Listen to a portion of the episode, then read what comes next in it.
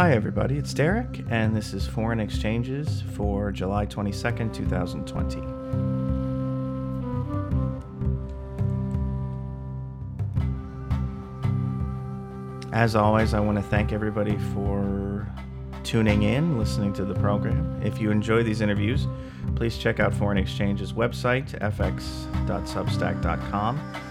Uh, consider signing up to our free email list and get access to these uh, podcasts, these interviews, and uh, regular updates on international affairs, U.S. foreign policy. Uh, or consider becoming a subscriber, supporting the project. Uh, you get access to even more updates, uh, essays, weekly chat sessions, all kinds of goodies. More podcasts, lots more podcasts.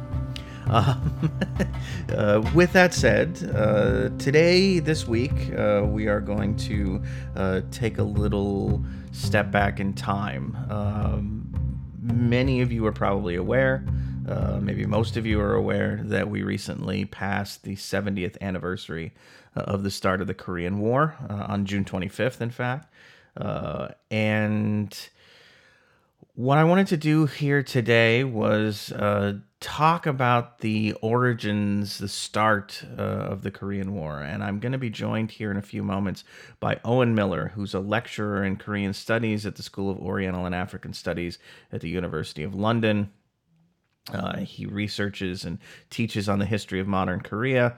Uh, and he wrote a, a piece for Jacobin uh, around the the 70th anniversary uh, that was called "Uncovering the Hidden History of the Korean War." Uh, it dealt primarily with uh, what the war did to Korean civilians, the impact that it had, especially in North Korea, um, but it also touched on uh, some of the the kind of root causes of the war. and that's the subject I want to spend most uh, of our time here today talking about. Uh, we, we will hopefully have time to get into some of the impacts that the war had uh, on the Korean people, but I want to really get into what were the kind of underlying causes of the war. I don't know about the rest of you, uh, but for me, and and maybe for you know uh, at least the the other folks listening who are in the United States uh, who haven't gone out of their way to learn about the Korean War, uh, the origins of the war, the kind of causes, the the underpinnings of the war, uh, for for me are not something that we I really ever discussed uh, in a in a history course or anything like that. Um, you sort of get the uh, very, bare bones. Um, story that at the end of World War II, the Soviet Union occupied northern Korea, the U.S. occupied southern Korea. These eventually became two separate states, and then uh, yada yada. Eventually, North Korea invaded South Korea, and there was a war.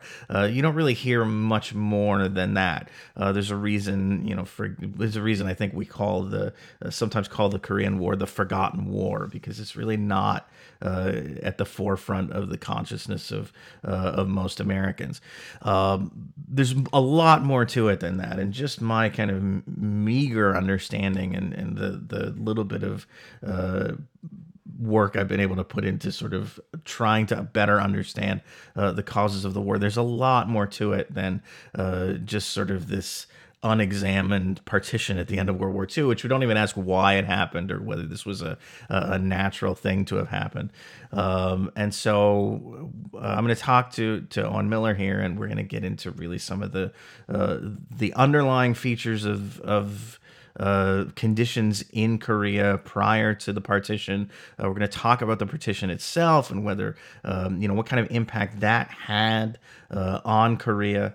Uh, and we'll talk about sort of the uh, forerunner, you know, kind of the early period of communist activity in South Korea that predated uh, the start of the war, and really, I think, feeds uh, sort of right into uh, the start of the war. So um, I'm hoping this will be an illuminating conversation uh, for me, at least, and hopefully for many of you. Uh, and as I say, depending on time, once we get through sort of the uh, a better understanding of the start of the war, uh, I would I will uh, hopefully we'll have time to talk about what the war did uh, to the Korean people and the the kind of uh, pain and suffering it caused. Again, for somebody in the U.S., the the 20th century Cold War uh, conflict that gets the most attention is, of course, Vietnam. Uh, and I, I, it's not to diminish the Vietnam, the Vietnam War or the impact that, that it had, uh, but I think we tend to lose sight of just how devastating the Korean War was. Uh, and so I'm, I'm hopeful we'll be able to, to talk a little bit about that as well. Uh, so, with all that said, as sort of a preview of, of what's coming here, I will uh, get Owen Miller on the line and we'll get started with the interview. Okay, I am being joined by Owen Miller, a lecturer in Korean studies uh, at SOAS at the University of London. Uh, he teaches and researches the history of modern Korea, uh, and he is joining us to help us better understand uh, the origins of the Korean War and the impact that the Korean War had uh, on the people uh, living there, which is are two things that I think um, get lost in the the discussion to the extent that there is a discussion uh, of the Korean War. Oh, and thank you for uh, being here, and thanks for uh, for talking to me. Hello, yeah, thanks thanks for having me. Uh, you wrote a piece at Jacobin. I mentioned this in the introduction to the show, but you wrote a piece at Jacobin called "Uncovering the Hidden History of the Korean War," uh, which was uh, written around the time of the 70th anniversary on June 25th. Uh, I'll link to that piece in the the show description. But um, I wanted to uh, have you on to kind of give us a better sense of how the Korean War came about.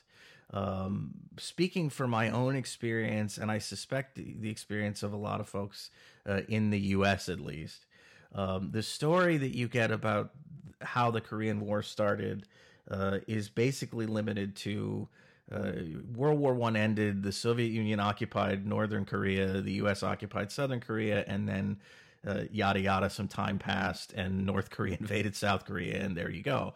Uh, there's no real deeper kind of interrogation of what went on, and so uh, I wonder. I, I wanted, uh, you know, to really, if you could really get us into like the beginnings of this, which my understanding is, I mean, you, have to really even go back to uh, the Japanese occupation of Korea to understand where uh, you know the resistance was led by Kim Il Sung and some you know some of the the future kind of communist uh, North Korean leaders, while the future South Korean government formed a, a government in exile in China. Uh, and you know, if you could kind of give us a, a, a sense of where this all starts, uh, and if it's not with the Japanese occupation, please feel free to correct me. But uh, you know, get get us get us kicked off in that way. Okay, yeah. I mean, I think that's a I think that is a fair point to make. I mean, I'll come back to that issue about the the Japanese colonial period in a second. But just to say, I think you know, the most obvious, sort of more immediate source of the, the Korean War is really the the partition of uh, the country in 1945 by the two sort of emergent superpowers after the Second World War. And you know, I mean, that's that's a fairly well known story, but there's a bit more to it than that. And and it's also those five years following between 1945 and 1950 in which this civil war um, stroke international war is brewing and developing. And in some ways, um, there are those who have argued that it did not actually begin in 1950. It had already begun. It had already begun, say, in 1948 with the Jeju uprising in South Korea and other events. So it's that 45 50 period which is most crucial, and that's the period that uh, the historian um, Bruce Cumings you know famously concentrated on on his uh, in his original work, um, The Origins of the Korean War. But he's also one of the people who has argued that you have to go back further and you have to look at the uh, the colonial period and for some of the roots of the Korean War. Um, you know, I, I, personally would say I have some differences with with his position, but I'm going to say that I agree with you know maybe three quarters of it or something. Uh, and but he, he tends to push the idea that that that this was primarily a civil war, which then outside parties, the U.S., the Soviet Union, the Chinese, got involved in, and that that civil war has its roots in the division of the nationalist movement during the colonial period. Uh, and the nationalist movement uh, um, in the colonial period was it was a, was a messy business. It was a diasporic movement a lot of the time because the Japanese repression in the colony was was very severe, and as with many you know nationalist movements, they end up having their headquarters elsewhere because they, they cannot operate in the colon, the colonized country. And that was true of the the Korean uh, movement. And it, and it, was not just diasporic, it was then split into many different um, approaches. You had, of course, communists, and you had uh, more right wing nationalists, and you had various different shades in between, and you had anarchists as well, and all kinds of different um, Korean nationalist movements, many of them operating in China, in Japan. Um, in, in, Far Eastern um, Russia and in Manchuria, and so on. So you have this, this splintered nationalist movement.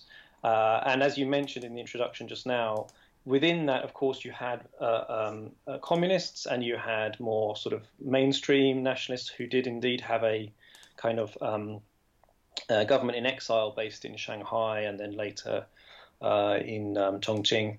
But the, the even the, the, the the communist movement itself was even splintered. So I mean, the communist movement was uh, located in four or five different diasporic locations, none of which really knew much about each other, had different views of the world, and um, this is one of the reasons why um, you know in the late 40s and early 50s um, the, the, the, communists in North Korea were, were quite factionalized, and um, anyway, that's another story but yes, the, the, the, hangover from the colonial period was that um, different elements of the nationalist movement uh, were favored by um, the, the US occupiers in the south and the Soviet occupiers in, in their northern zone. And um, the Soviets basically found one particular communist. He is only one of a number of different um, sort of factions of communists represented by Kim Il sung, who had been a, uh, a partisan fighting the Japanese alongside Chinese communists in Manchuria during the 30s. And he was well known to, or quite well known to the Russians because he had ended up in the, in the 40s, in the early 1940s, in the Soviet Far East and become a officer, an officer in the Red Army. And that's why they brought him back, uh, you know, as their sort of chosen leader in September um, 1945. But likewise, in the South, um, the Americans found a man that they were quite familiar with, who had been ex- in exile in the U.S. Um, that's um, Syngman Rhee, um, and they, uh, you know, eventually helped to put him in power uh, as the leader in the South. The whole, the real story, obviously, is quite a lot more complicated than that. But essentially, the two superpowers chose their favoured uh, leaders, um, and their favoured leaders were really from opposite sides of the nationalist spectrum during the colonial uh, period. You mentioned the the sort of fragmentization uh, of the communist resistance during the, the Japanese period and the rise of uh, Kim Il Sung, which is something you touched on uh, in your Jacobin piece. That that sort of Kim Il Sung yeah. was not inevitably going to be the leader of North Korean communists. He was chosen uh, basically because he was uh, familiar to the Soviets. I wonder maybe if you could talk a little more about um, sort of how fragmented the communist resistance really was and what was the sort of process by which um, you know Kim Il Sung kind of consolidated uh, or it was consolidated for him. Maybe I don't know if that's a more accurate way to say it. Uh, that that he kind of emerged at the top of the the the hierarchy, so to speak. Right. Yeah. I mean, so it's, it's conventionally said that there were four factions of Korean communists at the time of liberation from Japanese colonial rule in 1945, and those were the four factions who kind of came back to uh, to Korea in both North and but but mainly in, in, in North Korea, but to some extent in South Korea, and were competing for to some extent for power within um, the communist forces there. So those four factions were one um, this sort of uh, partisan or guerrilla faction around um, Kim Il Sung, who had fought in Manchuria in the 30s. Then you had uh, what's often referred to as the domestic faction. These were communists who had remained and had been active in South Korea in the 20s and 30s, but most of them had been jailed by the by the Japanese for long periods of time. They emerged out of the prisons in in um, August 1945. Um, and a very prominent among those was a man called Park Hon Yong, who perhaps would have been the more obvious leader of the Korean um, communist movement at liberation if the Soviets had not maneuvered um, uh, Kim Il Sung into place, and if it were not for the fact that Park Hon Yong was based in the south. He was based in Seoul, he was based in the south, so in a sense, the Soviets couldn't put him at the forefront of the communist movement because they were not in control of that part of the country. Uh, the third faction is are the, often called the Yan'an faction. These were these were Chinese China-based uh, Korean communists who had been members of the Chinese Communist Party. They'd fought alongside Mao. They'd been in Yan'an, which was Mao's base in in Western China uh, during the fight against the Japanese, and uh, so they came back to Korea as well in large numbers. Um, they obviously steeped in the Chinese communist tradition. They had lots of experience of real fighting and, and, and you know warfare.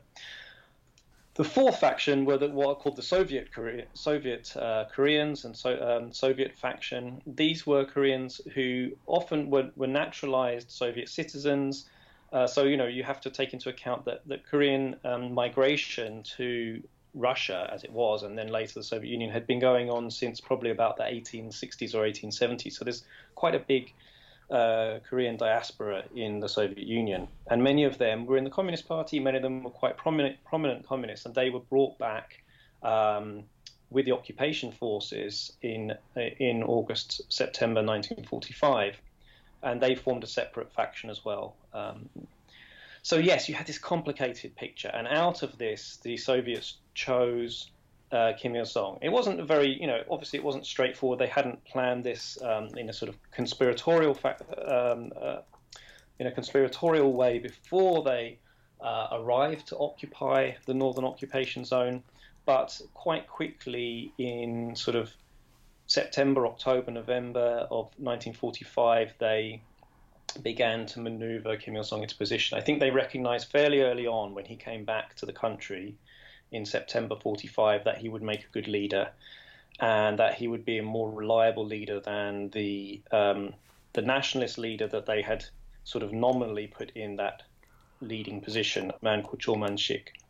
Um, and so by January 1946, he was already in effectively the leading Korean within the administration. There was officially a, a Soviet military administration was running the, the, the zone, the territory, but they had already basically by January put him in charge of the Provisional People's Committee.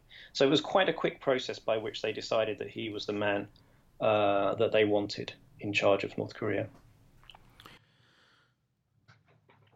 When the the petition happened, and this is one of these um, one of the parts of the story that I feel like uh, it's almost maddening the degree to which we don't think about it. like if you're if you're just a layperson, you're not uh, really studying Korean history or studying the Korean War. You don't. Uh, you're not really challenged to even think about um, the fact that you know this this geographic partition was created um, is sort of treated as this kind of inevitable natural thing like oh well you know the soviets occupied one part of the country the us occupied the other. It just you know it was just uh, obvious that it was going to have to be partitioned. Um, was there any basis apart from uh, the the dueling occupations for dividing northern korea from southern korea? Was there any historical um, you know, kind of legitimacy to this. My sense is there was not. Um, I think the fact that you know you you still to this day hear about uh, you know families that were separated by the the partition indicates that it was not. Um, but you know, it, correct me if I'm wrong. And then if you could talk about what that partition did uh, to the Korean people and what a you know kind of a shock uh, it was uh, to Korea um, you know, kind of talk about what the uh, the implications were. Yeah, there's no no historical basis to it. Of course, Korea, like most countries, has different regions and regional differences and divisions and so on. But um, but no, there's no there's no basis for a north-south uh, division um, of any of any kind. Um, so yeah, uh, in terms of what it how it came, I mean, I could say something briefly about how it came about. I, you know, this was this was to some extent being discussed already in I think I think about 43, 44. Uh, I can't off the top of my head remember the exact historical sequencing, but there were a number of meetings of the Allies during the during the during the time of the war when they began to discuss what would happen at the end of the war when they presumably won. So you had meetings in Cairo, in Tehran, most famously in in early 45 in Yalta. Um, you know where they where you had Stalin and and uh, Roosevelt and Churchill and and they did in a number of these meetings begin to mention Korea. It wasn't their main focus. They were mainly focused on what was going to happen in Europe at the end of the war. But they they did mention Korea. It was mentioned fairly early on in one of these meetings that there may have to be something called a trusteeship over uh, over Korea. So this is where the, this is where the origins of the partition lie. I think really, it's in some ways I often think it's a bit parallel to what happened after the First World War and the kind of carving up of the Middle East by by European powers. Um, but it's this idea, like the mandate idea, that um, you know a, country like this, well, we're going to save it from Japanese colonialism, but but the Koreans surely can't govern themselves properly yet. They need to be they need to be under the tutelage of greater powers for some time, maybe five years, maybe longer. Um, there was a term used at one of these meetings, uh, which was that the, the, Koreans would not have independence immediately after uh, the end of the war and liberation, but in due course. This was a this is now kind of a quite a infamous phrase among historians of modern Korea. In due course, they could have independence. So I think that's where it comes from. It comes from this kind of condescending imperialist idea, essentially, that a smaller, um, you know, subaltern country like Korea could not have its own independence and govern itself just yet, right? Then, then the, the, the partition also comes from a sort of much, much less considered um, origin as well, which is at the at the end of the um, Pacific War when Japan surrendered. It all happened quite quickly, right? The, the two nuclear uh, bombs were dropped on Hiroshima and Nagasaki, um, and then suddenly, you know, well, not suddenly, but but quite rapidly, events um, unfolded. Stalin joined the war against Japan. Russian troops began to march through Manchuria and and then into northern Korea, even before the Japanese emperor surrendered on the 15th of August. And at that point, the Americans realized, wow, okay, we're busy worrying about occupying Japan, you know, finally getting the surrender and occupying Japan, but the Russians are about to, you know, walk into or already are walking into northern Korea and are about to occupy the whole peninsula. We cannot let that happen. So that was the panicked moment around about the 12th of August when they decided to propose to Stalin a, a line of, uh, of division between two occupation zones. And this infamous moment when they, they found a line on a map at the 38th parallel to, to propose to Stalin. Uh, and of course, one of the one of the questions actually comes up with my students every year when we study this, and, and it's and it's still asked by historians is why did Stalin accept this? Um, I'm not sure we know 100% for sure, but certainly I think at that point Stalin was keen to be cooperative with the US. He didn't feel ready to go into a confrontation with the US. Uh, but certainly the Soviets were in a position where they could have, if they wanted to, occupied the whole of the uh, Korean peninsula. Uh, in terms of your, the second part of your question was about what it, what effect it's had. Well, of course, yes. I mean, it's like any many of these kind of partitions um, are both tragic and absurd, right? You know, and in the way that they divide up uh, communities, families, um, and so many other things. Uh, you know, I, I remember hearing the, uh, a story not that long ago about you know one particular farmhouse in, in, Ireland that's divided by the border between Northern Ireland and the Republic. You know, this. I mean, I don't know of any quite such absurd stories in Korea, but of course, it just it it it is arbitrary and and has caused untold tragedies on top of the, the, the brutality of the war itself. We've talked about sort of the the rise of one side of this conflict and the the kind of coalescing of the communists under Kim Il Sung. Um, can we talk about the the other side of this and how did how did Syngman Rhee uh, kind of emerge? Um, how did the Republic of Korea government uh, emerge? My understanding is uh, it goes back to sort of the, the government in exile in nationalist China during the occupation. But then, uh, as you say, the United States sort of plucked uh, Syngman Rhee, kind of identified him as their man uh, in the South. Can you talk a little bit about how that process happened? Yeah, I mean, as with as with the North, it's, it's, by no means a case that it was inevitable that Syngman Rhee would be the uh, the leader, or even the leader chosen by the Americans. The Americans at various points were extremely unhappy with him and tried to find other people uh, who they might be able to get on better with, or who might be able to be more popular with the, the, the Korean population as well. Uh, but they ultimately were unsuccessful and ended up with uh, Syngman Rhee. Um, and of course, he continued to be in many ways a thorn in their side, in you know through the Korean War and afterwards as well. But um, yeah, you know, as what's the saying? I don't know. There's that hoary old saying about he was he was a bastard, but he was their bastard, or something like that. Um, I, I, think you know ultimately they, they went with him, um, and he's and, and in, in certain ways that he served their interests quite well but yeah, I mean, in the early stages, there were a number of other important nationalist uh, figures um, across the spectrum. I mean, there, some of them right wing nationalists, some of them more left wing nationalists. I mean, an example of the latter would be someone like um, Yeo In Hyung, who was very popular. Um, nationalist figure. He had been involved in the provisional government, but he was also he had also considered himself a socialist um, for much of his life. He was a sort of left-leaning nationalist and um, yeah, he was quite an important figure in the in the early years of the early stages of the U.S. occupation. But he was assassinated in '47, um, quite possibly uh, with the involvement of, of Syngman Rhee.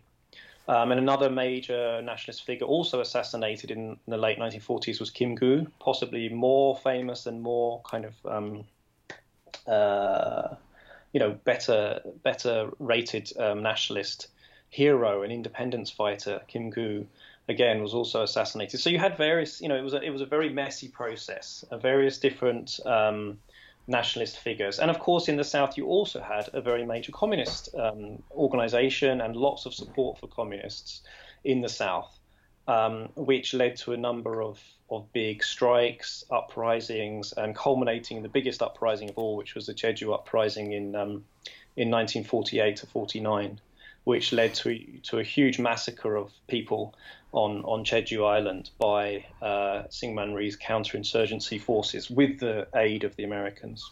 In some ways, as I, I think I mentioned earlier, that event is perhaps can be seen as the beginning of the Korean War, as as a as a real civil war at that point this was yeah this is where i was going to kind of go next. There is this period um, you know especially from 1948 to 1950 where uh, there's a, a lot of activity to sort of suppress communist movements in south korea. And i have seen uh, you know some people kind of identify that as really the start uh, of the conflict more so than than the you know the invasion quote unquote in, in 1950 um, can you sort of uh, yeah go into some more detail about what was going on in this uh, couple of years and and what mm. was you know how active were these movements and how how harsh uh, how harshly were they put down by the the South Korean authorities yeah so the kind of um I mean, this is a lot of what uh, Bruce Cumings' work is about, but then there's a number of other more recent scholars as well who have been working on, on this period um, and producing some interesting work, uh, like um, Hwang Soo-kyung, for example. Um, so, yeah, the, I mean, you have to take this period back a bit further to quite early on in the um, the U.S. occupation that they began to face quite a lot of opposition. Um, I mean, it started really when they, they got off on a very bad foot, even right right at the beginning when they arrived in September 1945. The U.S. occupation forces basically, you know, set out a proclamation saying, "We are the law." Right? There can be no other authority here at all.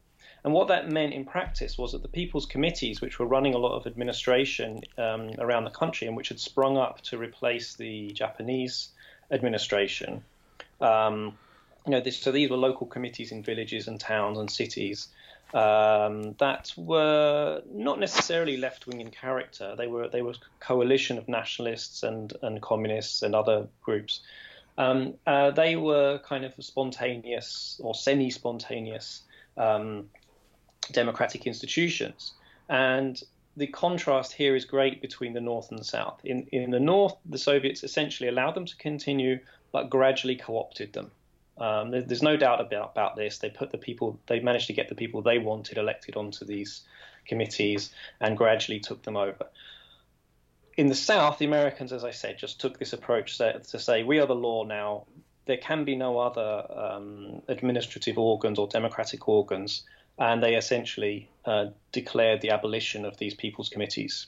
Um, so that then, you know, really the opposition to that continued right through to 48, 49, but there were major flare-ups at certain points. Uh, so, for example, in August, eh, sorry, in the autumn, uh, the fall of uh, 1946, you had this big, um, what's often called the autumn harvest uprising. It was a series of strikes um, and demonstrations, particularly focused in the southeast of um, South Korea. And that was the first big sort of physical challenge to the uh, US occupation. But various things like that continued, and, and, as time went on, the occupation became more and more repressive towards communists, you know, rounding them up, arresting people, and so on. Um, and then once you get into 1948, you have uh, the beginning of this uprising in Jeju.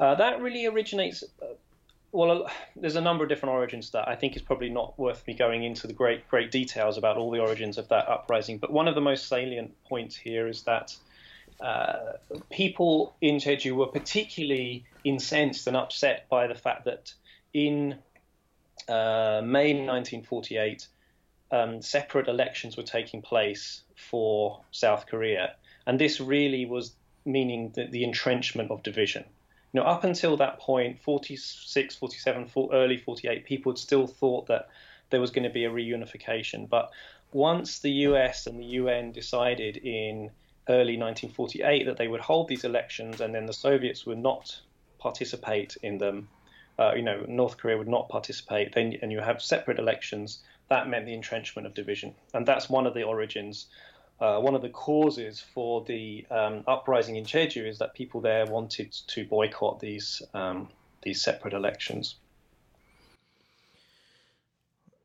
In terms of the actual kind of start of, um, let's say, the international phase of the conflict uh, in 1950, um, I know there are uh, the sort of standard story is that North Korea invaded South Korea, and that was you know on June 25th. This was the you know this is the date that everybody kind of marks as the uh, the start of the war. I I I know there are um, arguments that have been made that North Korea, for example, has made uh, that South Korean forces actually were the first to cross the border uh, and kind of you know encroached in the north. Do we have a, a, a good sense of what actually went on because obviously these things can get uh, these border issues as we even see today can get very murky um, do we have a good sense of what happened uh, around june 25th 1950 that actually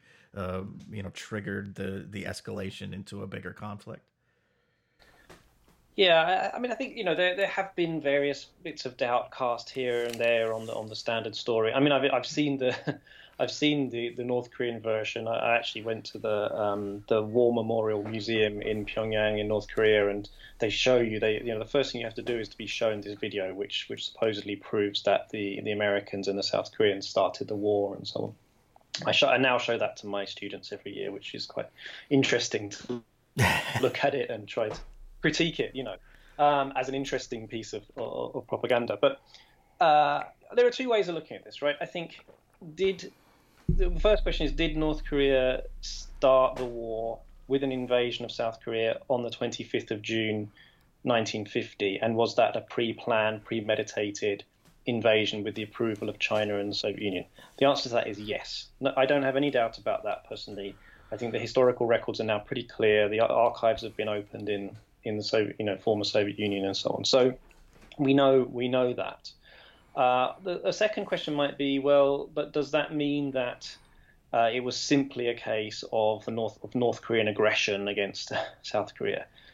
No, I would say no, because it's it's you know the, the lead up to the war is much more complicated. We've already talked about how there was this sort of civil war already developing, particularly within South Korea and, and places like with with the Jeju uprising but also at the border as well. I mean, there had been border clashes going on through 1949 and into 1950, sometimes quite severe.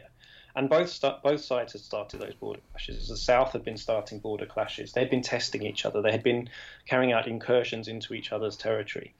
Uh, this was a border that was already extremely tense and where there was already fighting going on periodically. So um, so yeah, that's my answer to it. It's a bit of a complicated answer. I think yeah, the, North Koreans did start the war then. They had been planning it for months and months, and they had worked. Kim Il Sung had been working for a year to get the permission from Stalin to invade South Korea, and he eventually got it. So that's one side of it. But on the other hand, yes, this was much more complicated, and there was there was already fighting going on, uh, both fighting within South Korea and also fighting at the border as well.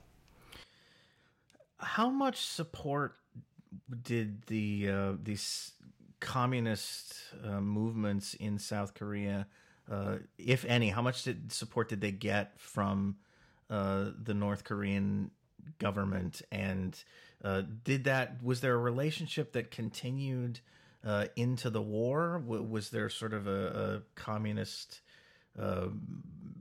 portion, you know, kind of kind of communist, um, you know, movement that that uh, was inside South Korea during during the war. This is another area that I'm uh, obviously ignorant about, but uh, mm. you know, what, what was the relationship between uh, those communist movements in North Korea, basically?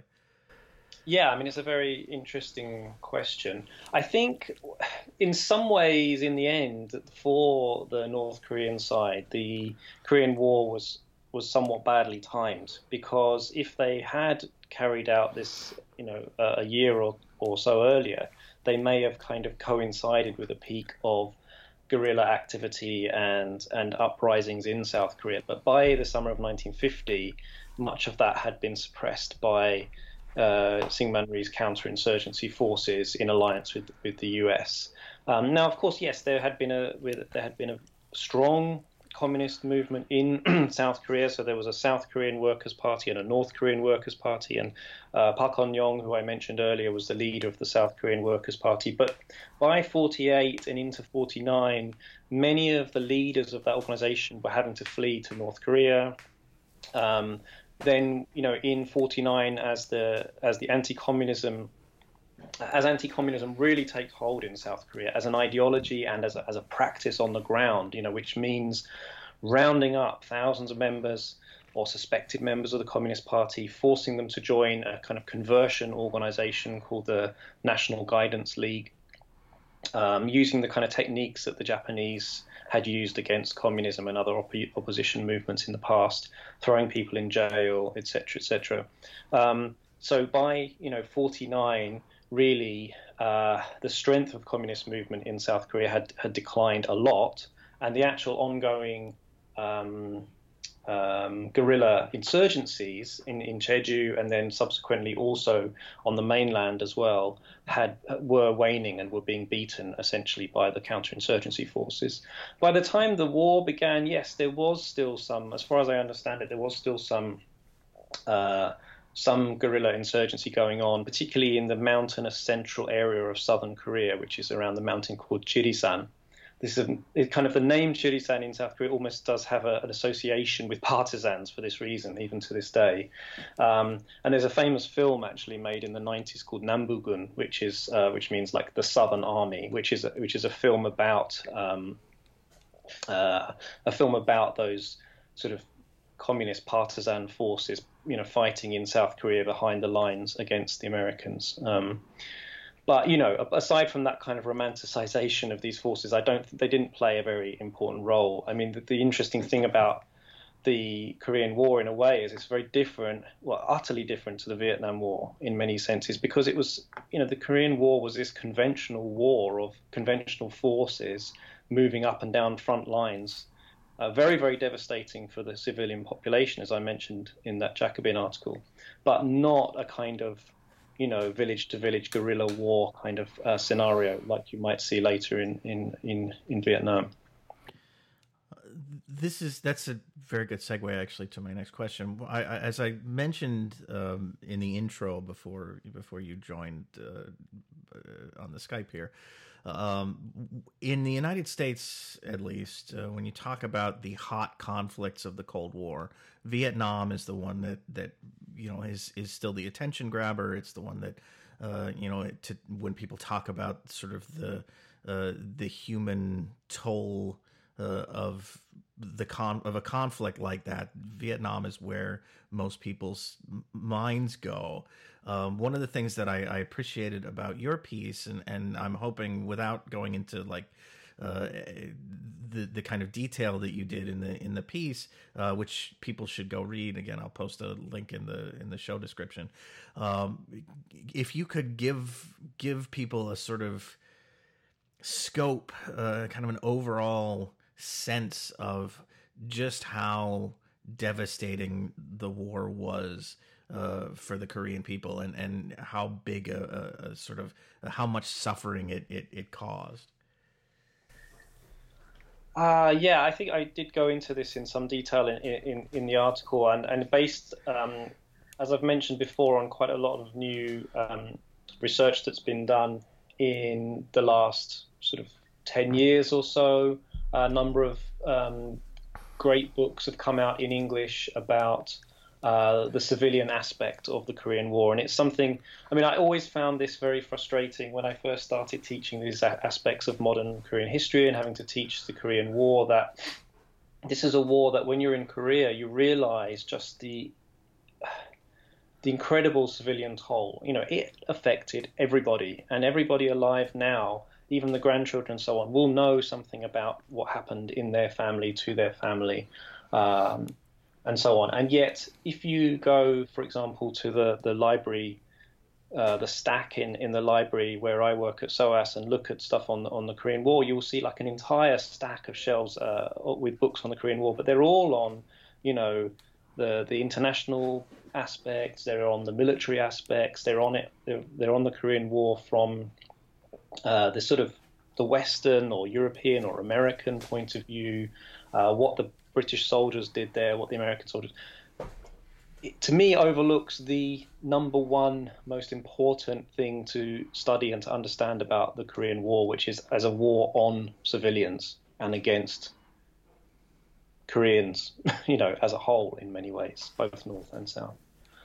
Um, so yeah, I mean, I think a few of the things I mentioned in the article are about the the early stage of the war, which was incredibly mobile, where you had this this attack and counter attack and, and then a, a counter counter attack and so on, so that the front lines move right up and down the peninsula, you know, pushing waves of refugees before them, destroying towns and cities, um, and also, of course, the secondary problem you have after that, where you have occupation and reoccupation, where you have a situation where the capital city of South Korea, Seoul, changed hands four times, you then have all the reprisals. You then have all of the questions of collaboration and loyalty and who was a traitor and who wasn't a traitor.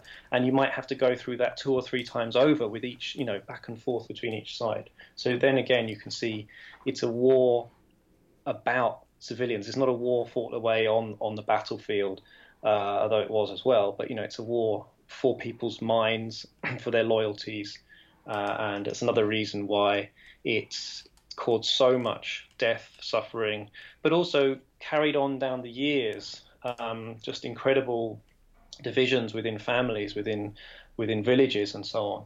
Uh, there's a wonderful documentary film that I mentioned in the article called Grandmother's Flower, and I would urge anyone who's interested in the war uh, to and, and, and the civilian dimension of it to watch that documentary. It's absolutely fantastic. It goes into the experience of just one family uh, in one village uh, and and and how the war affected them. Uh, and a second aspect that I talk about in the article is the is the bombing, of course. So, um, I guess you know the, the, Second World War had been the, the, the place in which the Allied forces, particularly the US and Britain, had really perfected and developed this the horrific um, practice of destroying civilian population centers either with fire bombs or just intense bombing, and then, of course, with with nuclear weapons at the very end of the Pacific War. But in the Korean War, the Americans did this again, but they did it against a country that actually had no, essentially no air defenses, no air force. Um, and the Soviet Union, although it, it, potentially could have come to defend um, North Korea against US bombardment, uh, I think for reasons which we can guess, Stalin didn't want to do that. He didn't want to find himself in World War III at that particular moment. So really, it was just open season on, on North Korea for, throughout almost the whole three years of the war, and this took an incredible toll on civilian life in in North Korea, particularly.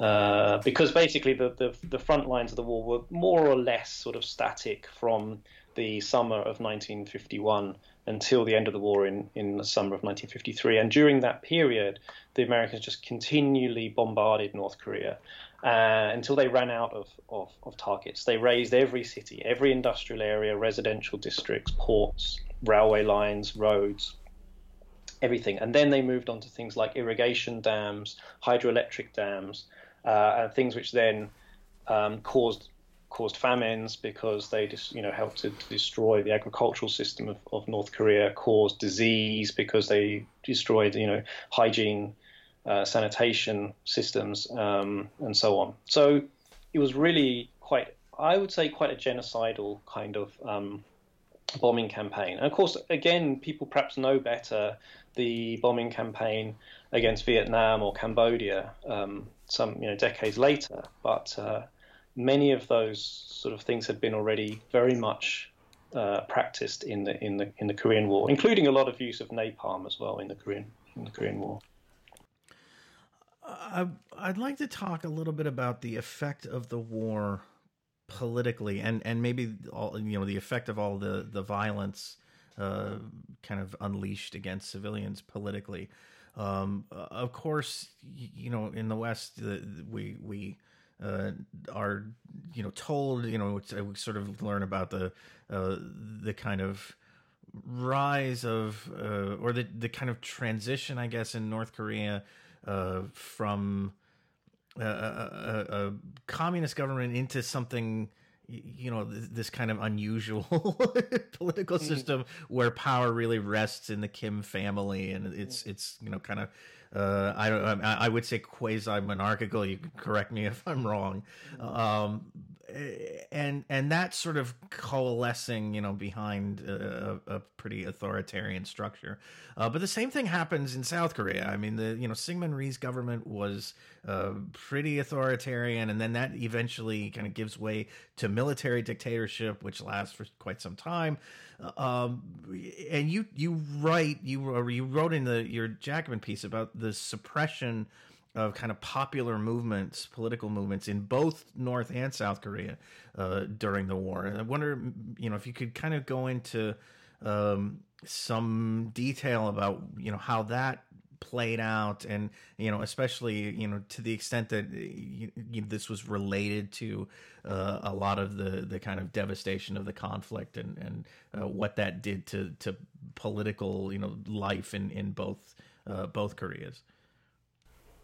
Yeah, I think there's no doubt that in both Koreas, the war helped to uh, consolidate the power of the of, of the leader in each case, um, and to consolidate the state and the security state and the military. And I think there's there's a phrase. Oh, now I wish I can never remember who to attribute qu- quotes to, but anyway, there's a there's a well-known quote, isn't there, that um, wars make states, right? And this is absolutely true in, in both Koreas. I think in, in both cases, the war, although it it, it, it put both North and South Korean states in into perilous situations where they were, you know, at some point in danger of disappearing altogether. It also brought them out at the other end with increased powers and infrastructures of state control, um, and also helped both leaders to um, eliminate elements of their opposition. Obviously, in the end, Kim Il Sung uh, did a much bigger job of that. Um, he, by the end of the 1950s, had eliminated all of the other factions in the Communist Party and any um, major figures who might have challenged him um, in a sort of imitation of Stalin's purges of the 1930s. Uh, I'm not saying that they were identical processes, but anyway, he, he came out at the end unchallenged as, as Stalin did. On the other hand, Lee Seung-man, or Syngman Rhee as he's usually referred to, he he, by the end of the 1950s, had become a very unpopular politician. He was still in power, but he was actually overthrown in a popular uprising in, in 1960. I won't go any more into that because it's another. We could go off on another tangent there, but um, certainly the war. Yes, absolutely, the war helped to consolidate the two states. I would say, in the case of you know, just going back to something you said about North Korea, I mean, I would hesitate to say that North Korea transitioned from being communist to being something different and very authoritarian. I think from the very beginning, North Korea was created in the image of Stalin's Soviet Union, and that, in my mind, is in no sense communist. It's not the communism that that was being trying trying to be or attempted to be established by the Bolsheviks after 1917 by Lenin and um, and Trotsky and so on. But but but something quite different, right? A, a very authoritarian developmentalist state, Sure, I think I where I where I it seems unusual to me is sort of um, the the power resting in a in this one family. I mean, Stalin, for as authoritarian as as uh, he made things, uh, it, it, it seems to me, and, and again, I mean, I'm, I defer to your uh, analysis of this, but the the the way that power has kind of been passed down from through the Kim family seems different in some sense, and I, am uh, interested in how that kind of yeah. came to be that way. There's an extent to which you know in the uh, in the early 50s and you know just after the the end of the, the Korean War, of course, um, Stalin died, and then after that, you know, eventually Khrushchev uh, comes to power in the Soviet Union, and you have this this attempt or this process of de-Stalinization, the Soviet Union kind of turned its back on on to some extent on the system that Stalin built and on the very extreme kind of personality cult that he developed around himself. But North Korea, on the other hand, didn't want to do that. I mean, Kim Il Sung took the op- absolutely opposite approach to Khrushchev. He didn't want he he wanted to build up his own um, personality cult. He didn't want to turn his back on the Stalinist system. So he was immediately at odds with the Soviet Union in the mid 1950s and, and on a number of other issues as well. And then, of course, uh, at the end of the 50s, beginning of the 60s, you have the Sino-Soviet split. The North Korea finds itself in the middle of that split. It can't really afford to alienate either China or Russia. It has a border with both of them um, and is reliant on both of them. And but ultimately, it managed to find some space for itself in that new situation, uh, in which the the sort of the communist bloc was split. And I think a lot of this, alongside North Korea's kind of um, how to put it, it, it I think the, the, these are some of the things that explain the way in which North Korea became almost like a distilled version of Stalinist personality cult and the Stalinist authoritarian or totalitarian system. You know, it, it, it's in a concentrated form, partly because the Cold War itself, in my mind, is in a kind of concentrated form on the on the Korean Peninsula, where you have these two sort of poster children of the two blocs facing off, off against each other in this small piece of land. Um, and I think that created this very concentrated form of, of Stalinism, I think you could say, perhaps. So, my last question, to kind of um, you know bring us to a, a close here is it's it's very speculative, and if it's you know too speculative, please feel free not to answer. But um, uh, we've talked about we've been talking about the partition and you know the effect of the partition, the causes of the partition, the the sort of you know war that followed the partition.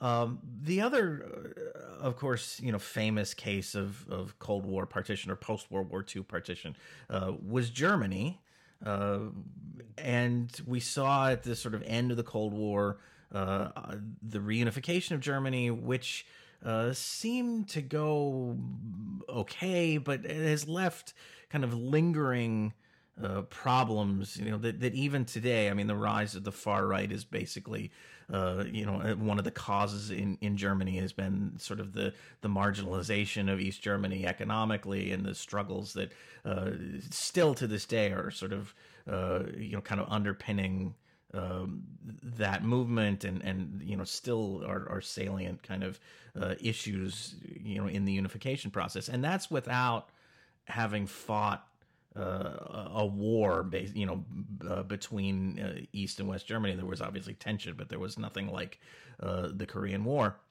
uh, if by some you know miraculous development um, the the political the kind of overarching political issues could be resolved. Um, do you think at this point uh, the two Koreas could actually come together again? And, and what would that look like? What kind of problems would there be, if any? Like, I, I, I wonder, uh, you know, again, if it would be almost miraculous to kind of get to that point, even, but, but what would it look like if, if it happened? I, I, think it would be incredibly difficult, an incredibly difficult process to get there. And then once you did get to the sort of stage of reunifying, that would still be incredibly difficult and, and would last uh, a long time. Um, you know, and, uh, comparisons with with Germany are interesting, and there have you know there's a small kind of cottage industry developed in within academia. You know, people who look at Korea and Korean unification of people who compare with Germany. My feeling about that comparison is that there are similarities, but there are also great differences because I think ne- neither the enmity nor the competition between the two Germanys was at the same level as that between the two Koreas. Uh, neither, um, you know, Germ- the two Germanys were never as cut off from each other as the two Koreas have been for the last, well, 70 plus years. Um, you know, they were never in such intense competition. They actually, you know, from I guess was it the 70s onwards, they began collaborating to quite an extent. Um, there was a, quite a lot of contact, civilian contact between the two countries.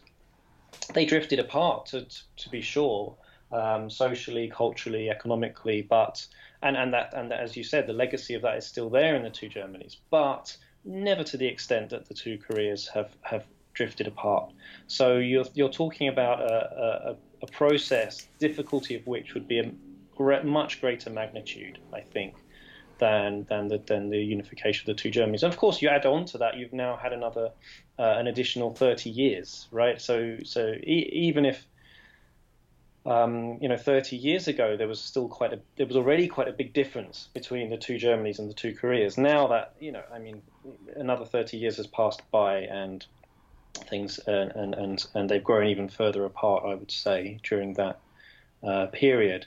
Um, and we can look in, we can get a sense of some of the problems by looking at um, the fact that there are sort of microcosms of reunification here and there already. I mean, for example, there are now, I think, around 30,000 North Korean refugees who live in South Korea. Um, you know, they, they automatically have the status of um, uh, of, of, of South Korean citizens, basically. This is an interesting kind of uh, fact that uh, obviously there's a huge Korean diaspora around the world. There are maybe two or three million, I think, Koreans, ethnic Koreans living in, in, in the US. But and they can go and visit South Korea, but they can't turn up and say, "Well, I'm a Korean, so therefore give me a, South Korean passport." If a North Korean arrives in South Korea, they automatically get a, a South Korean um, nationality and South Korean passport. And this is a sort of relic of the Cold War kind of competition between the two states. that neither side really recognized each other as a bona fide um, uh, state. Um, but yes, sorry, going back to my main point, which is that that uh, you know you have now already this sort of reunification in miniature with quite a large number of North Koreans living in South Korea, but their experience is generally very bad. I mean, they are treated badly. They are at the bottom of society, often even below other immigrant groups in South Korea. Um, uh, you know, in terms of poverty indexes, um, they're discriminated against um, for their accent, for their way they talk, dress, their culture, and so on. Uh, so, if that's anything to go by, then the future of a much, you know, mass, much more massive project of reuniting those two peoples into one state and one country would be, you know, just an enormous, enormous um, task. Not impossible, but um, I, I, find it hard to imagine the circumstances in which it would happen and could happen uh, in a in a successful way. So, so in a sense, there was no basis for partition before the war, but thanks to uh, the U.S. and the Soviets, uh, they've now created a partition that that yes, didn't exist. Absolutely. That's so mission yeah. accomplished, basically. I think it would be fair to say that there are not just two different you know, political states or, you know, um, there are also now two different nationalities in many ways, two different peoples with different cultures who have who have lived separately and grown apart. And I think I think South Koreans particularly find it very hard to understand how you know they they've been brought up to think that there's there are only bad things about North Korea, right? That it's it's a horrible, evil place. Um, which has essentially imprisoned a part of the population of Korea for the last 75 years, and um, and and and there's nothing good about it. But I, I think that's a that's a mindset that South Koreans will absolutely have to get out of if there's any prospect of reunification, because for North Koreans there will be many things that they value about their their country and their culture and, and the way they do things.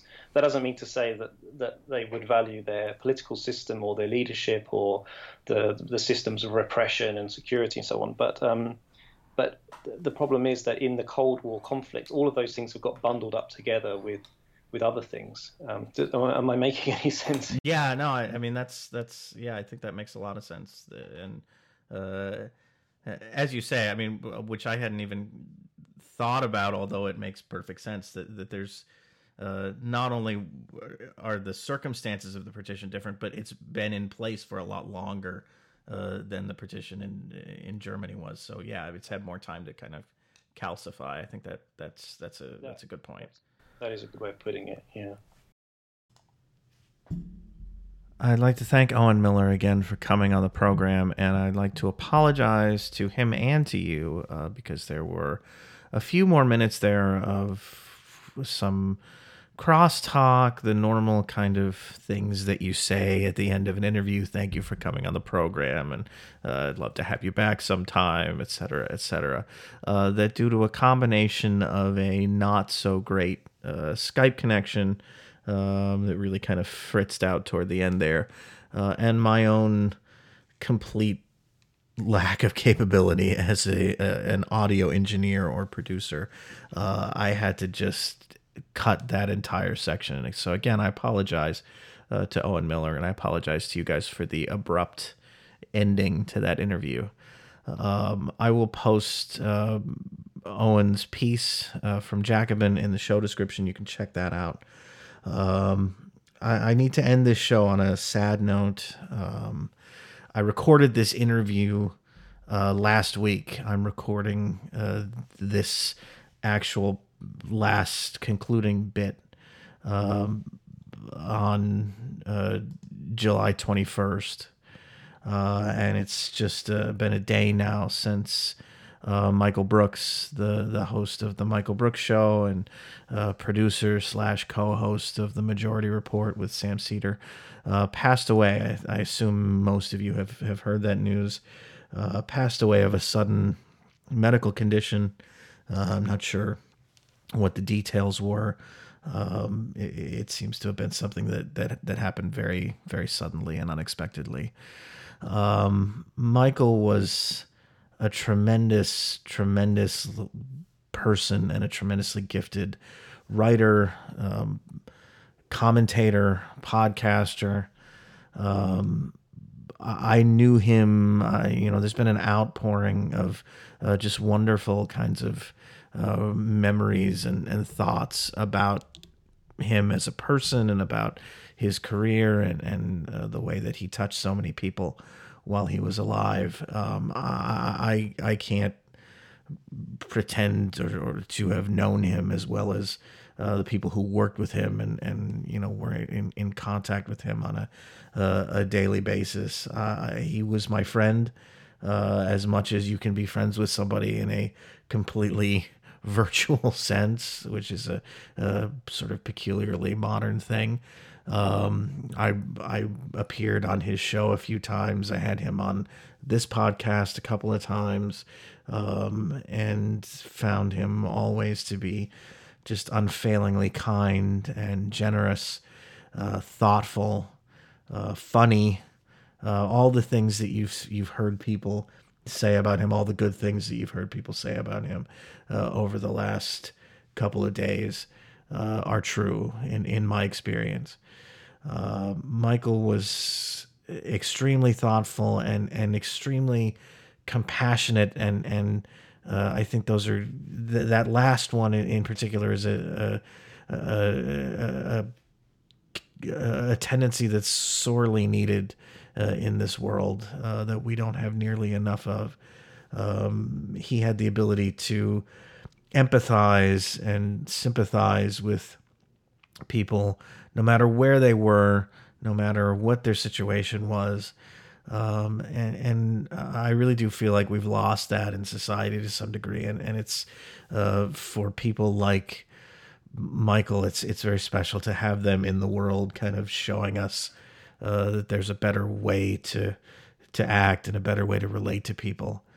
Um, he, he, was so prolific. I mean, somebody who just, uh, I always marveled at, at how much he was able to do. It was just kind of stunning. And when I would talk to him, you know, when I uh, we'd talk about you know doing an interview or uh, you know just kind of text off off you know off the air, you know, uh, or you know uh, message on Twitter or anything like that, he'd always uh, ask me like, "Hey, did you catch the the show yesterday? Did you catch this interview that we did this week?" Uh, and a lot of the time, and some of the time at least, uh, I could say yes.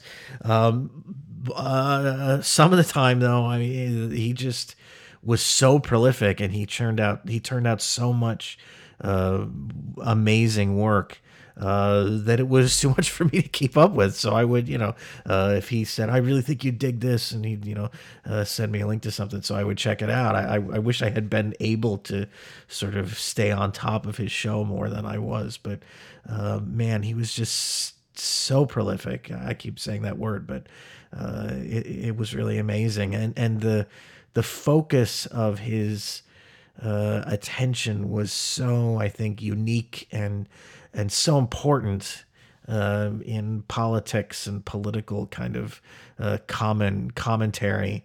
Um, Michael didn't just focus on what was happening inside the United States. He was focused on uh, the condition of people living all over the world and uh, and improving the condition of people who lived all over the world. It was his cause. I mean, he was so um, you know so enamored with uh, Lula in Brazil and and you know was really kind of very aware and conscious of of uh, left wing movements all over the place, especially I think in in Latin America um, and was really just just um, you know had this recall of of details about these movements and their history and uh, sort of it was just it was just uh, incredibly impressive to to be around and to to uh, talk with him and and share that and uh, I'm just devastated. I, I, think a lot of people are, and, and and again, I didn't know him as well as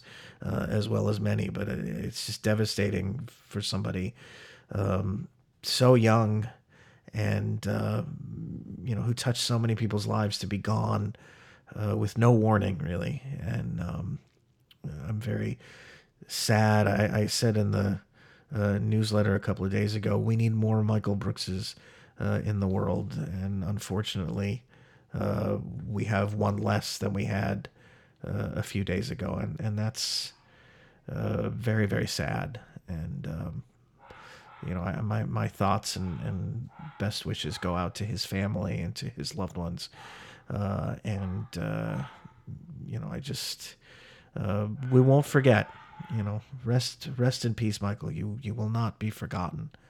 Um, and on that note, um, thank you all for for listening. And um, until next time, uh, take care of yourselves, take care of your families and your loved ones. Uh, and I'll talk to you soon. Bye bye.